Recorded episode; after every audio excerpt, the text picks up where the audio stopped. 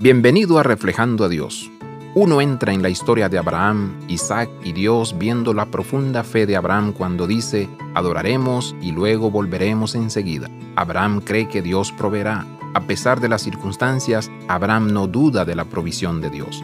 Las escrituras entrelazan dos historias de dos padres y dos hijos que tienen algo en común. Sin embargo, es su diferencia lo que inunda nuestros corazones con la verdad. Mientras Dios envía un ángel para salvar al hijo de Abraham, los cielos permanecen en silencio mientras la lanza atraviesa el costado de Cristo en una cruz.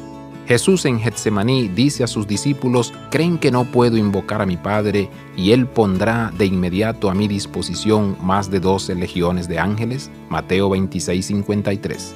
Sin embargo, donde un sacrificio se salva por el amor de Abraham a su hijo, otro sacrificio se da por el amor de Dios a la humanidad.